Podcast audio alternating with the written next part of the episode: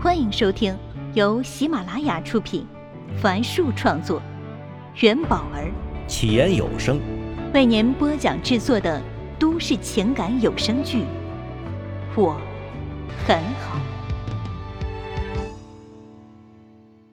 请听第一百零八集。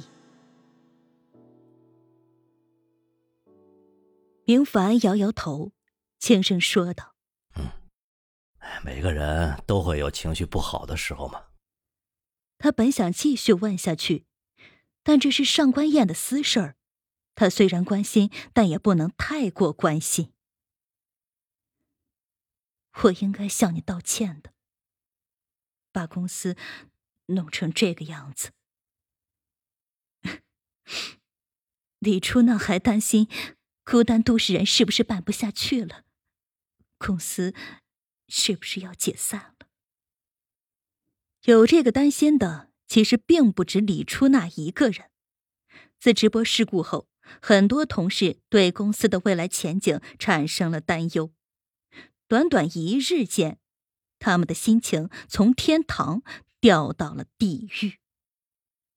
没关系，我会处理好的。明凡的身子又向前倾了倾，补充道。你又不是故意的吗！上官燕没有吱声，仰起头喝光了杯子里所有的酒，杯子又变成了透明色。我是故意的。明凡不可思议的看着他，似乎想要从他神情中确认他是在开玩笑。但遗憾的是，上官燕表情严肃，甚至还带了一丝后悔和无奈。我是为了破坏顾城的事业，所以才求你帮我介绍工作的。现在我如愿了，毁了顾城，还连累了你，连累了全公司的人。公司也毁了。明凡站起身，在窗边来回踱步，随后双手托着沙发背，问道：“你为什么要那么做呀？”将酒杯放在茶几上，上官燕平静地说：“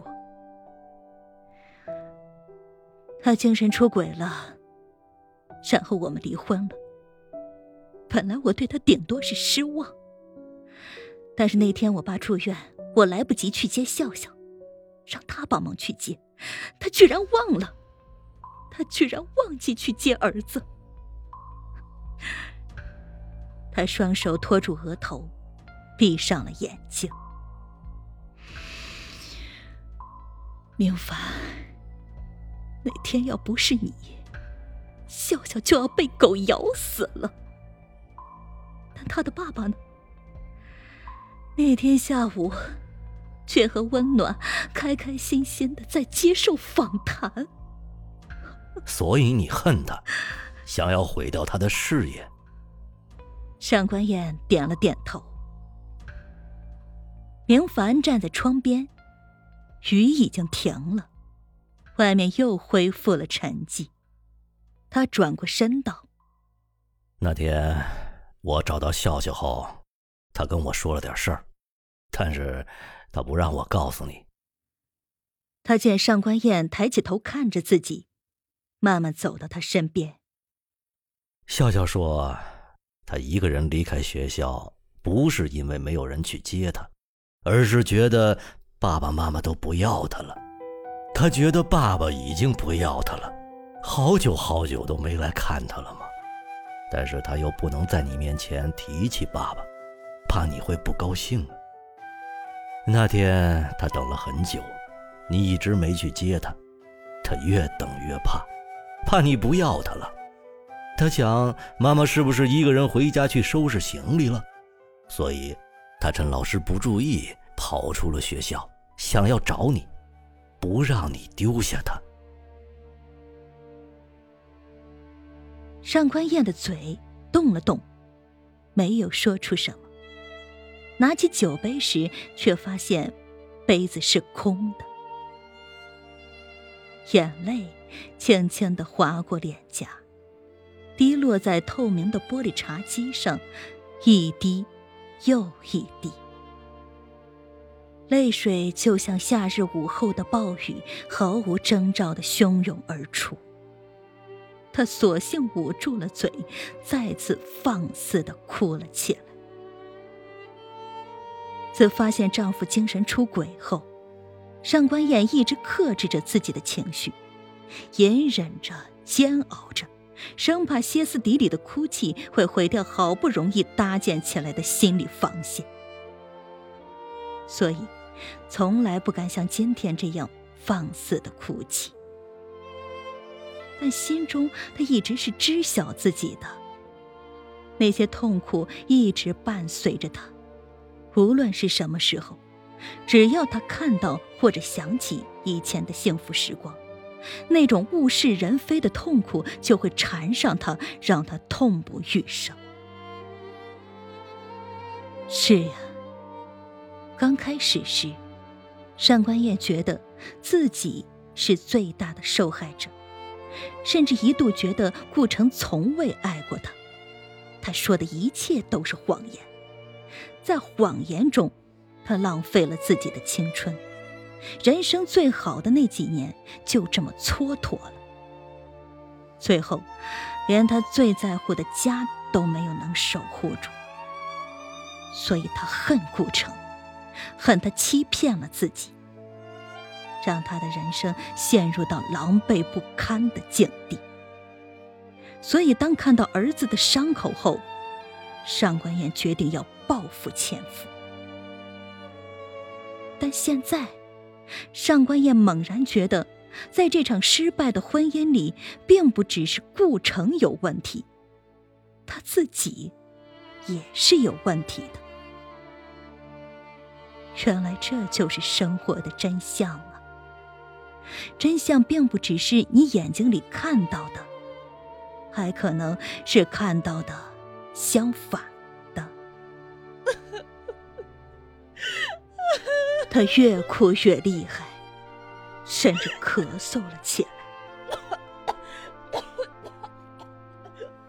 妈妈，你怎么了？笑笑穿着睡衣，蹲在楼梯口，担忧的问道：“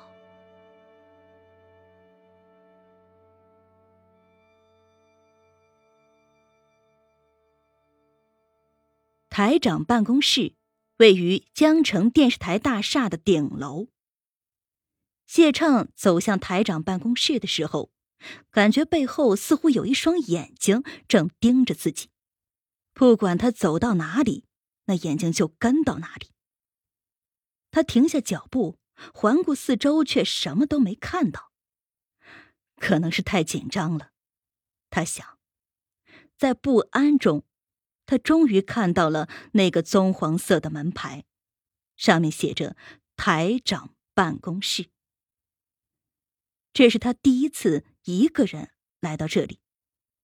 过去他都刻意回避和其他领导有私下接触，尤其是台长，这主要是为了让李峰放心。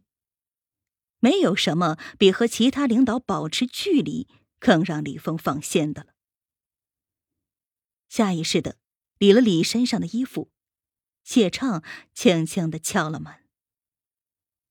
屋里传来一声厚重的声音：“请进。”这声音仿佛有一股魔力，让谢畅的一颗心瞬间安定了下来。谢畅轻轻推开了门，里面的光线没有走廊来的亮。他走进去，又轻轻的关上了门。在门即将被关上时，一个男人出现在了狭小的缝隙中。只见他盯着谢畅。面露一丝狰狞。走廊里，一个胖胖的中年妇女路过办公室，她忙和门口的男人打招呼道：“哎，李主任。”李峰转过头，笑着说：“啊，好啊，陈姐，你来找马台呀？”陈姐是电视台的办公室副主任。啊，本来是的，下面还有些事情，呃，我先下去了。在转身的瞬间，李峰脸上的笑容一下子不见了。